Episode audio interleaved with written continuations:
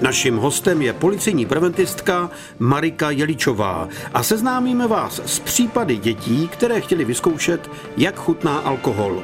A nás samozřejmě zajímalo, jak jim dopředu vysvětlit, že ta zkušenost nemusí dopadnout dobře. Já bych uvedla konkrétní případ, který řešili přednedávnem policisté na Novojčínsku, kdy si při běžné hlídkové činnosti všimli slečny, 16-leté, která se pohybovala pěšky v silničním provozu a tato 16-letá slečna měla v necelé dvě promile alkoholu v krvi. Kde se opila? To je důležitá vlastně informace pro tu policii, protože podle našich platných zákonů je protiprávní podávání, po případě prodávání alkoholu osobám mladším 18 let.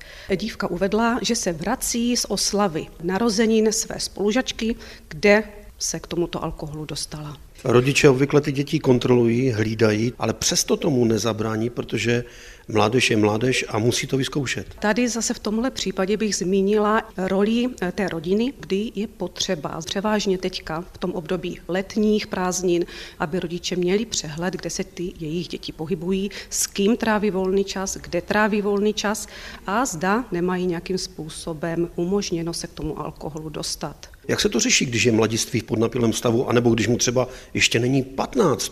Řeší to zákon, eh, který se jmenuje zákon o ochraně zdraví před škodlivými účinky návykových látek. Pokud někdo prodá nebo eh, podá osobě mladší 18 let alkoholický nápoj, dopouští se protiprávního jednání a hrozí mu pokuta až do výše 150 tisíc korun. Pokud alkoholický nápoj podá osobě mladší 15 let, tady tato pokuta se zdvojnásobuje, bude tedy až 300 tisíc korun. Děláte vy nějakou prevenci, chodíte mezi děti? Ta prevence je důležitá, aby začala v rodině, aby i ta rodina nedávala špatný příklad těm svým dětem, pokud rodiče třeba pí alkohol, je dobré nepít ho třeba před dětmi. My jako policisté často chodíváme i do škol, do školských zařízení a tam se právě setkáváme i s těmi reakcemi dětí, kdy děti rády popisují eh, ty situace, kdy viděli své rodiče opile při těch jejich vzpomínkách na ty opilé rodiče eh, se netváří ty děti vůbec vesele. Z toho jasně vyplývá, že ten příklad špatný těch rodičů na ty děti eh, působí negativně. Posloucháte seriál Bezpečný průvodce džunglí zločinu s policejní prementistkou Marikou Jeličovou. No a jak vy jim vysvětlíte, že ten alkohol je škodlivý, že to je nebezpečné. Jak vy zpracujete takové malé dítě, aby to vědělo? Musíme tu besedu přizpůsobit věku tomu dítěti.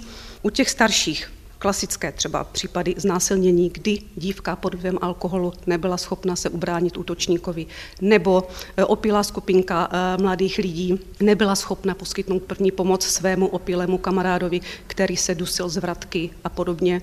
U těch mladších e, dětí ty samozřejmě nechceme strašit, takže ty příklady jsou jemnější, kdy třeba člověk se může stát účastníkem dopravní nehody. To malé děti jsou schopné strávit. Vy máte také preventivní program Tvoje cesta na čisto. Co je jeho obsahem?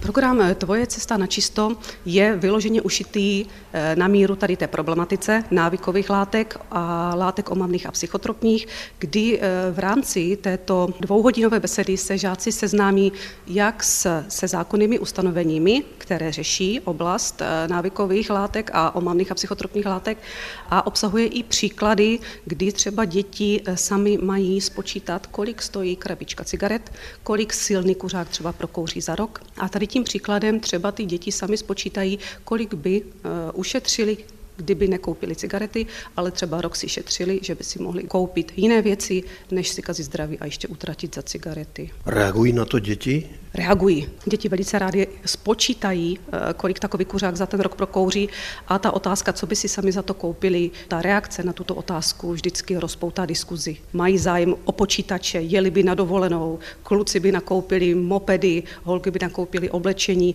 a cílem právě je, aby ty děti si uvědomili, že ta návyková látka nás obírá o peníze, že ta návyková látka nám kazí zdraví a že je možné jít jinou cestou, rozhodnout se jinak. Bezpečný průvodce džunglí zločinu. Každý pátek po 15. hodině a každý čtvrtek v 18 hodin a 45 minut na vlnách Českého rozhlasu Ostrava.